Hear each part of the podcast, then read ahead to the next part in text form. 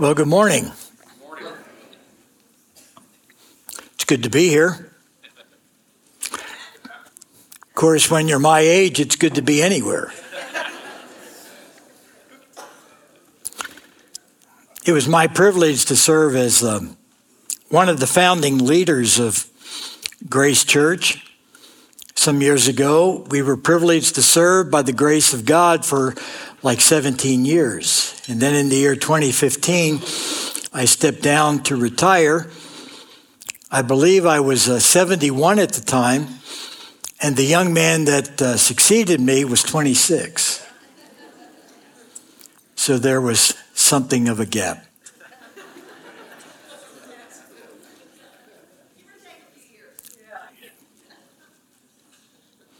I feel like a forerunner. I feel like John the Baptist.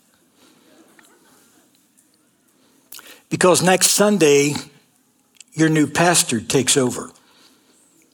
So I feel like I am a forerunner to his life, his ministry, whatever God has for him. I wanted to dress the part of John the Baptist. Walmart was out of camel's hair. And Kroger didn't have any wild honey and locusts.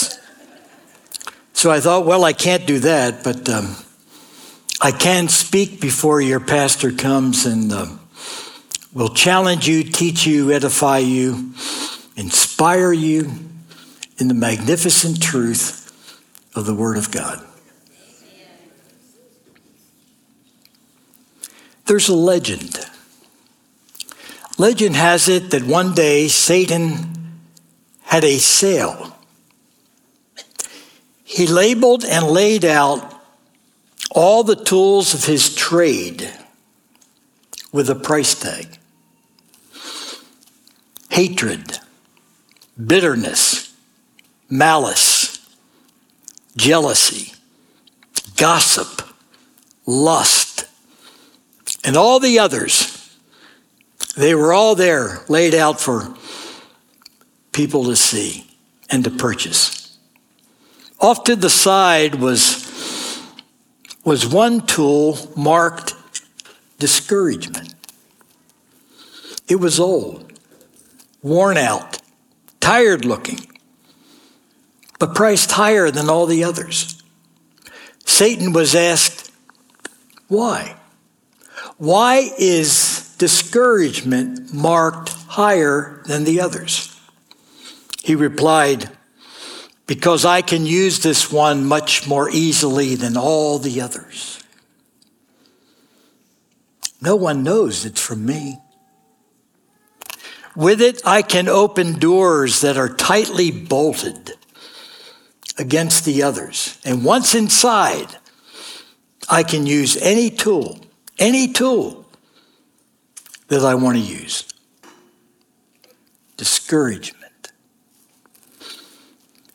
definition of it is it means devoid of um, courage, devoid of uh, strength, hope, confidence. It's losing stamina. It's saying to yourself, What's the use? I will never recover. Why keep going? It'll always be this way. Nothing will ever change. People who once loved you now oppose you. Those that you love have failed miserably in the past. Or maybe you caused grief, sorrow for those that you love. Some of you are living in a failed marriage. It's miserable. You've worked for improvement, you've been to counseling, going nowhere, nowhere. So you're ready to quit. Get out of it. Some have enormous financial debt. Or they're wrestling with physical issues that are draining them emotionally. Some are getting old. That's discouraging. Your get up and go has gotten up and left.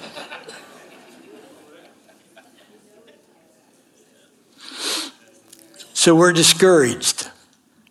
The wind has been kicked out of our sails.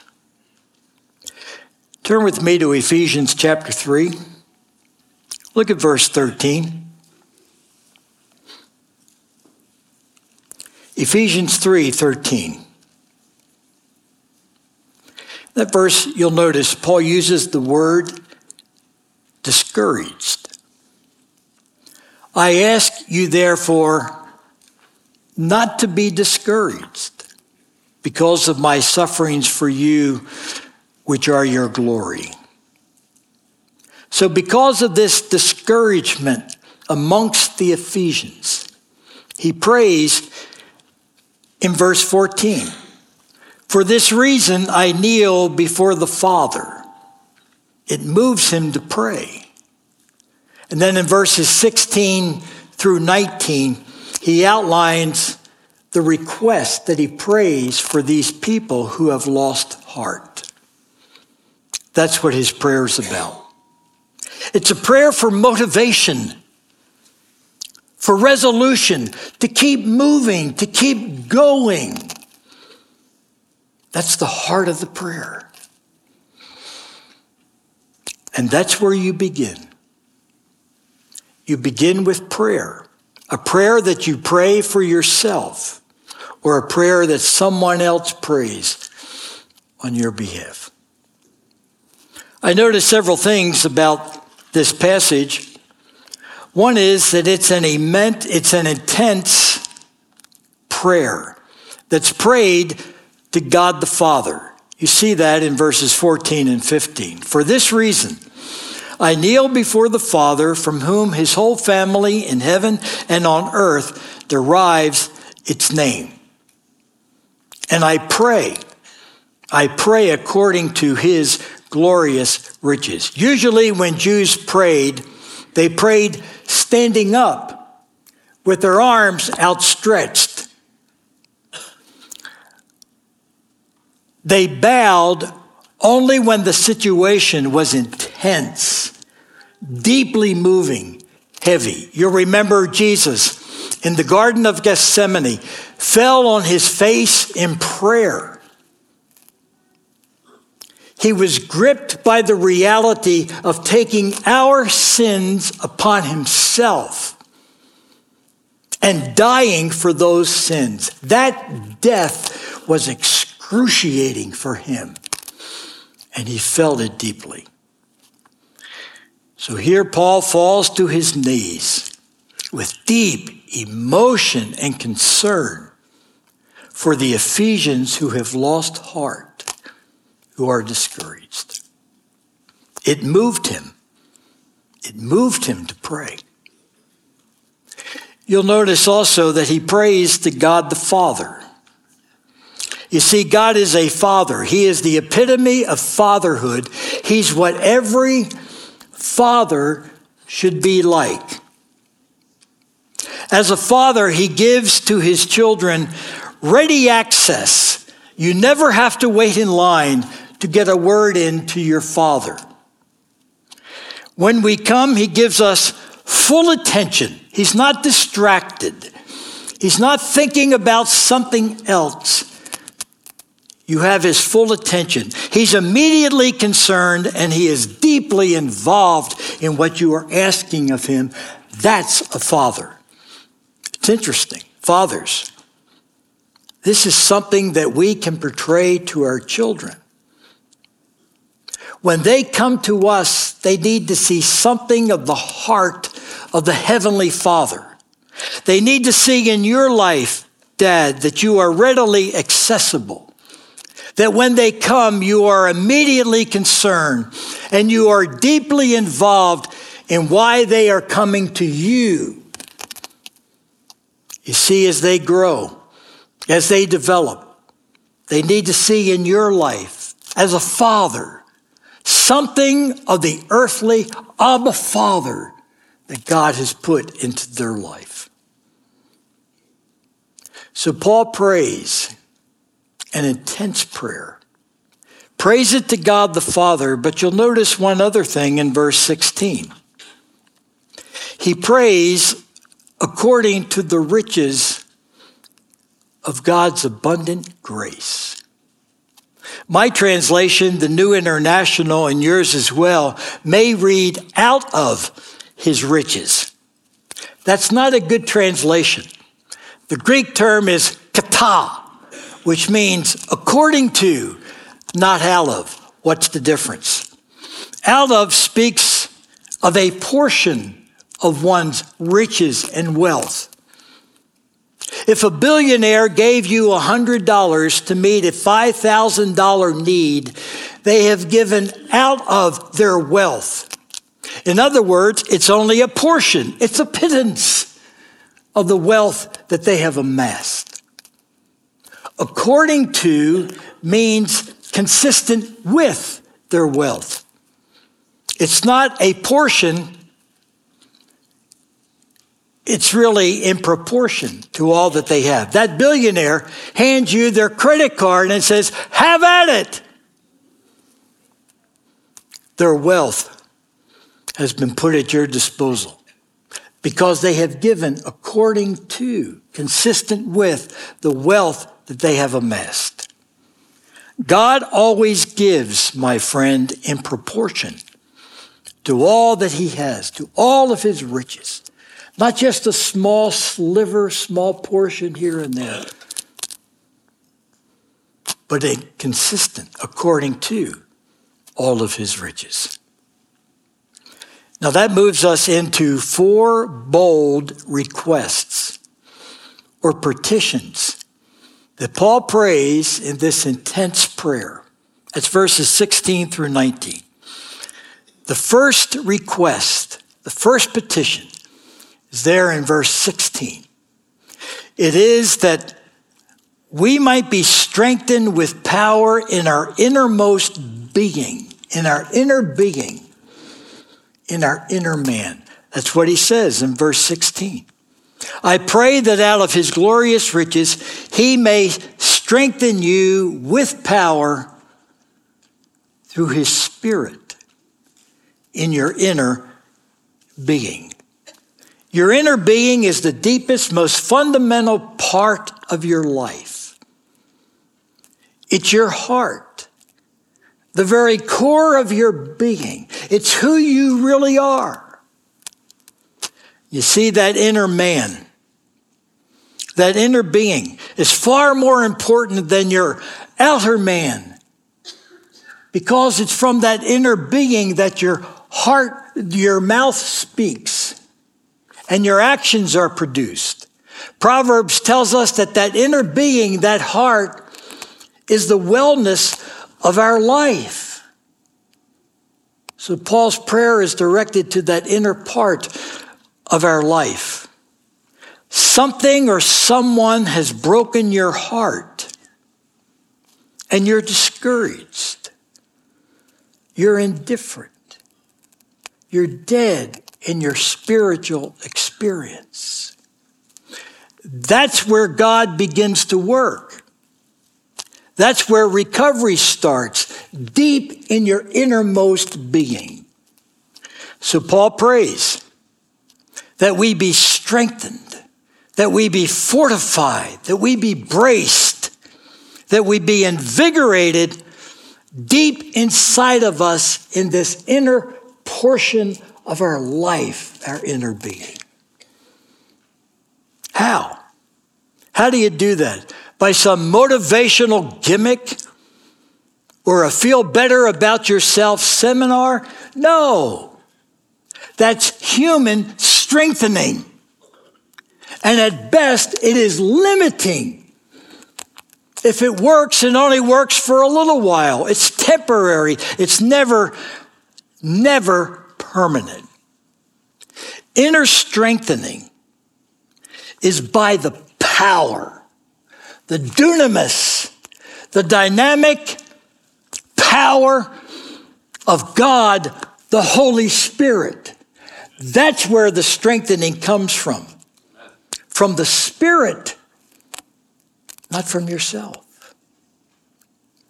Zechariah 4 6 says, Not by human might, nor by human power or ability, but by my spirit, saith the Lord of hosts.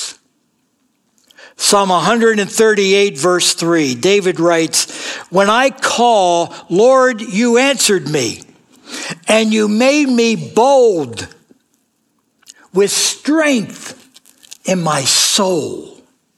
You see, that's it. That's where the spirit of life infuses his strengthening. It's in the heart that's been ripped apart, discouraged, feeling deeply a loss or a grief, and you are discouraged. That's where the Spirit works by his dunamis, by his power. You'll notice that that inner strengthening results in something. It results in really knowing, knowing experientially, knowing it in your life so much so that you are living it. What are you living? That Christ dwells in you. You say, now wait a minute, wait a minute. I thought that Christ always lives in the life of a Christian. That happened at the moment of salvation when we understood and we believed in the gospel of the Lord Jesus, that Christ came into our life. This verse sounds like it doesn't. He doesn't come in. What's Paul really trying to say? Look at the word dwell. The word means to settle down to settle in, to be comfortable. That's a marvelous, marvelous truth. It means that as you are strengthened inwardly by the Holy Spirit, you will come to the realization that you begin to live out that this living Christ is there to permanently settle into the life. And you begin to know it to the point of living it. You see, so often we know about truth. We know the facts. We've heard it preached. We've studied it on our own. But for some reason, it hasn't settled into the life to the point that we're actually living it. So Paul is saying, as you're being strengthened inwardly, you come to this living truth that the Lord Jesus has entered into your life to settle into it and not just make occasional visits. And when he settles into the life, he wants to take over the mind and control every part of that life. That's what his settling into the life wants to produce. Where you allow the Lord Jesus to come into your mind, what you actually think about and what you imagine. That you allow the living Christ to look into your appetites, what you crave, what you long for, your will, how you make your decisions, your choices. Your emotions, how you respond to people and to situations, as well as those secret things that you think nobody really knows about. The stuff that you keep under lock and key. When Christ settles into the life, he wants to move and take control of those hidden things that you don't want anybody to know about. I've always enjoyed a little booklet that's entitled My Heart, Christ's Home. I believe it's available on Amazon. You can get it if you like. So helpful. It pictures our heart, our inner being, like a house that has rooms in it. And this writer writes that one day the Lord Jesus came into his heart at the point of salvation. He settled into the life. But as he settled in, he wanted to move into each room of that person's heart and life. Christ wanted to invade the library of his mind. He wanted to invade the dining room, those appetites, those cravings, even into the workshop in what that person was producing. And the Lord Jesus asked for the keys to the hidden closet. That smelly, junked up closet in the hallway that nobody really knows about or has opened up. Christ says, Give me the keys. Let me invade that hidden closet. When you lose heart, fervently pray for God to strengthen you inwardly so that the result is you living in your life that Christ is really there. And he wants to see himself glorified in that life. He's presently alive and he is possessing you. That's the inward strengthening that the Spirit desires to produce. Yes, even when you're knocked out, knocked down, discouraged, in the pits, you pray for that inward strengthening. Well, that's only the first petition. There's a second one that he prays. It's in verse 17. You see it?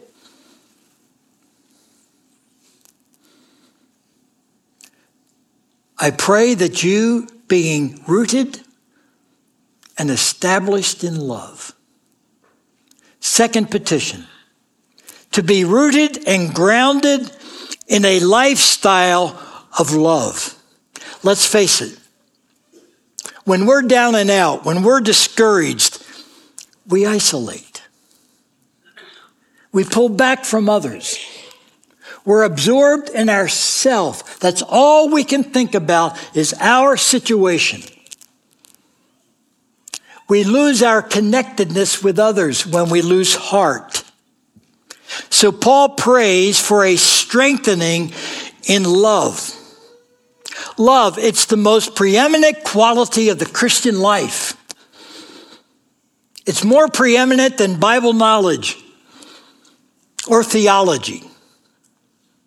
1 Corinthians 13, three things abide forever faith, hope, and love, and the greatest of these is love. So Paul is praying that these discouraged Christians in Ephesus would be strengthening with love so much so that it becomes dominant and a lifestyle of their life. Two metaphors are used here, really good metaphors. Both of them express authenticity, stability, maturity, and depth. One is the metaphor of a well rooted tree that doesn't bend or break under pressure. Love is the soil that produces a well stabilized life. The other, other metaphor is of a, um, is of a well built house. A well built house that doesn't shake during a storm. Love is the foundation upon which this house is built. So you have the well rooted tree and you have the well established house. Both of them together are speaking of a love, a love that dominates your life, where love becomes just a regular part of your life. At every opportunity where you have the chance, you are loving for the good, for the benefit of someone else. Now, this is agape love. It's a love that is self denying, it is self giving, it is self sacrificing. It's love Listen to this. It's love that gets us out of our self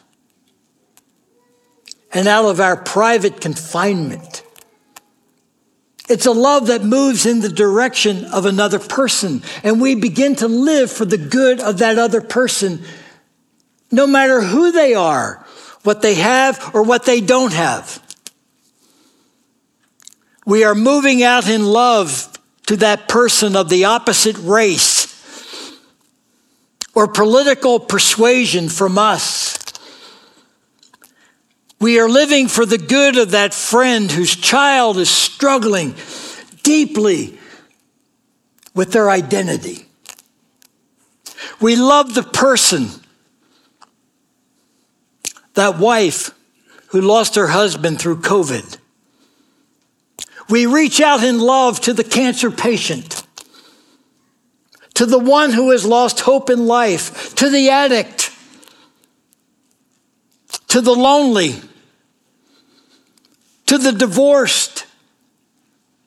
We're reaching out in this lifestyle of loving. It's become our life because we have prayed for God's strengthening to move us into the lives of others to really love them. And in the body of Christ, we practice and we do the one another's with each other, loving one another, encouraging one another, building up one another, honoring one another, serving one another, praying for one another. Again, the picture, a lifestyle, a lifestyle of loving for the benefit of others. So when we're down, we pray that God would create within us that deeper, abiding love that will so impact our life that we love each other well. And we are dominated. That's the idea, that we are dominated by that love. It's the third petition. As I said, there's four of them. We're now at the third one. And this is moving. We've sung about it this morning so well, so beautifully. Third petition to be strengthened to know, and not just know in the head, but to know in the life. Not just something you believe, but you believe it to the point of actually living it out to live out the love of Christ that surpasses knowledge. It's beautiful. You see, that petition for Christ's love, it's not to be analyzed.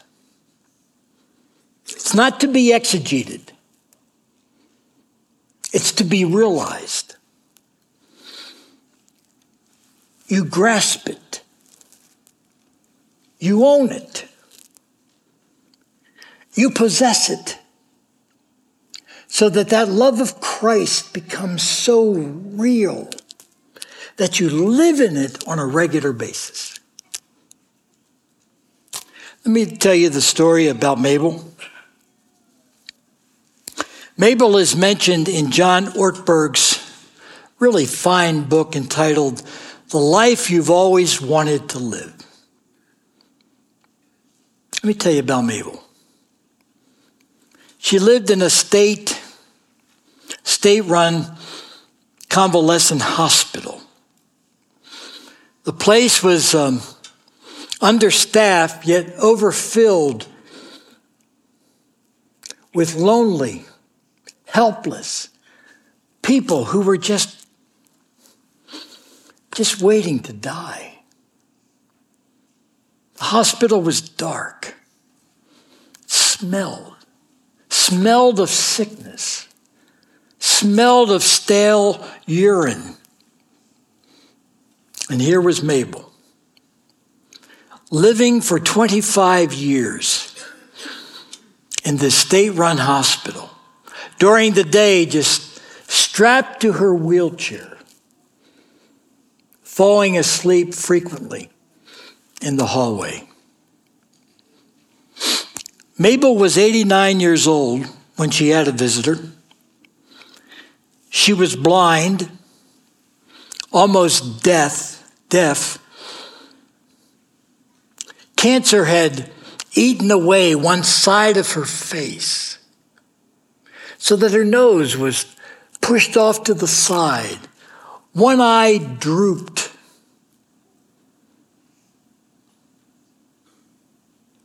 Her jaw was distorted. She drooled continuously. Those on staff hated to take their turn to feed Mabel. She was such a pitiful, pitiful sight. No one wanted to get close or even look at her. But they had to take their turn in feeding Mabel. One day she had a visitor. And he asked her, Mabel, you sit here throughout the day, all of the years that you've been here. What do you think about? Mabel, with something of a smile, said, hmm, I think about my Jesus. Mabel, what do you think about your Jesus? And these were her words. I think about how good he's been to me.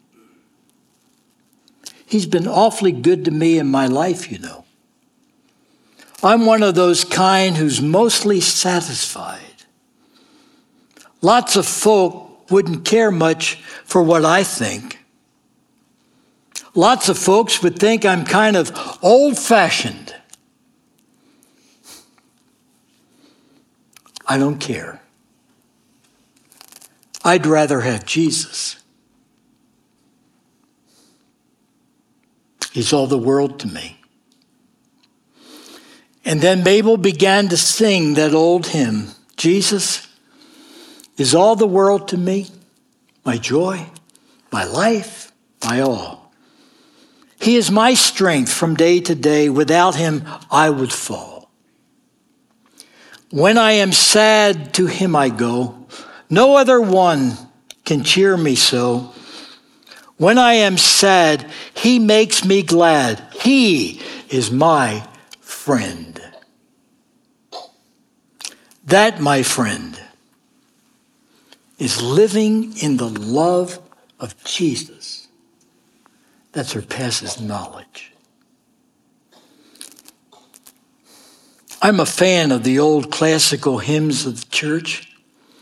Not that I don't appreciate and enjoy some of the contemporary songs that we sing so often here at Grace Church. But I really love the hymns. And there's one in particular. It's Jesus, I am resting, resting in the joy of what thou art. I am finding out the greatness of thy loving heart. In the third verse, simply trusting thee, Lord Jesus, I behold thee as thou art. And thy love, there it is, thy love, so pure, so changeless, satisfies my heart, satisfies its deepest longings, meets, supplies its every need, compasseth me round with blessings. Thine is love indeed. That's it. That's the love of Christ, surpassing knowledge. And Paul writes that this love is wide enough to cover any person regardless of their race. That's how wide it is. It's long enough to go beyond any barrier. Barriers cannot stand in the, in the way of the love of Christ. His love is high enough to take us on to glory and even beyond. It's deep enough to touch any hurt, any need, any sin. So we pray that we will know and live. And this love that, as Isaac Watts said, is so amazing. It is so divine. It demands my life, my soul, my all. One more petition, fourth and final one. It's to be filled to the measure of all the fullness of God. Verse 19. What does that mean? It means that you overflow to the ex- fullest extent of your human capacities with God's fullness doesn't mean that you become God, doesn't mean that God becomes you. It means that the essence of God's fullness is living in your life.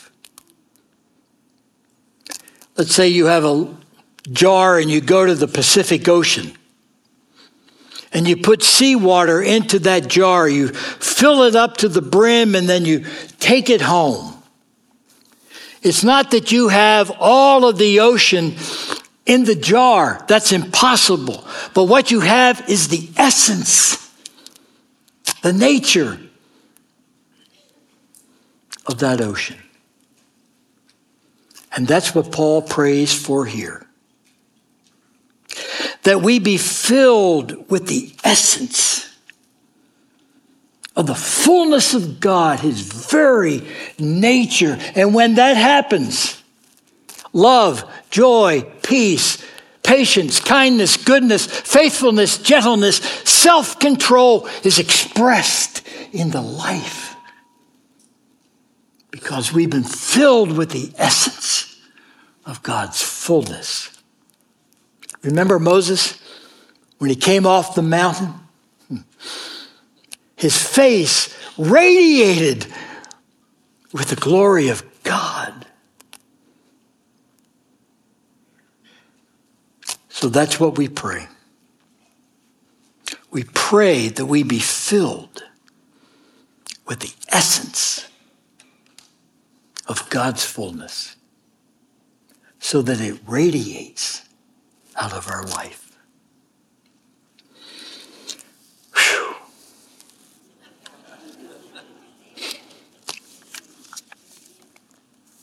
What a prayer. What a prayer to pray when you're in the pits. And if you haven't been in the pits, you will be at some point. What a prayer. A prayer for inner strengthening from the Holy Spirit. With Christ settling into your life, possessing you. A prayer to be rooted and grounded in a lifestyle of loving, of reaching out to others. A prayer to be able to grasp somehow the amazing love of Jesus Christ in all of its dimensions. And a prayer to be filled with God's fullness. Who in the world could pull that one off? Who else can see that become a reality in the life? You never. God. That's why you have verses 20 and 21. He's the one that can see it happen. Look what he says. Now unto him who is able to do immeasurably more than all we could ask or imagine, according to his power that is at work within us, to him be the glory in the church and in Christ Jesus throughout all generations, forever and ever. Let me break down that verse this way God through Christ is able to do. He's able to work. He's not inactive. He's not idle. He's not too busy. He's able to do. Second, he's able to do what we ask. He hears. He answers those petitions that we've just mentioned. He hears every one of them. He's able to do what we ask. The third, he's able to do even what we think, what's going on in our minds. He knows what we think about or even imagine, and he's able to pull it off in those things we think about. Fourth, he's able to do all, all that we ask or think. And if that's not enough, He's able to do immeasurably more than we could ever imagine. That word immeasurably more is a, well, it's a super superlative. In Greek, it's the word huper ek periso. It means vastly more than more, exceeding the limits. There are no limits to what God is able to pull off in your life and in the dynamic of this church. Immeasurably more. He can do it. So I want to close with a challenge. Here's the challenge I want you to do something every day of your life until Jesus comes and takes you to heaven. That's what I want you to do. Two things. First, I want you to pray this prayer for yourself. Well, I don't know how to express. Well, just read the words of the passage. Just pray those words. Pray the truth for yourself. Second, pray the prayer for someone else. someone else you're connected with, someone whose heart has been broken, and they're dying on the inside. Pray the prayer for them, for yourself, for them, every day. Every day. Father, We're amazed at this truth. We've tried to lift ourselves out of the pits. Hasn't worked. We're down, defeated. We've lost our hearts. They've been broken. But you've put before us a stabilizing prayer for us to pray. God, give us the grace to pray. We may not feel like it. We're that discouraged. We're just not. And Father, give us the strength to take out this truth and read it for ourselves, for someone else. And we trust you to do far more than we could ever ask or think, imagine, immeasurably more, exceeding the limits of what you can do. Help us to live. Help us to live, Father, in this magnificent truth. In Jesus' name, amen.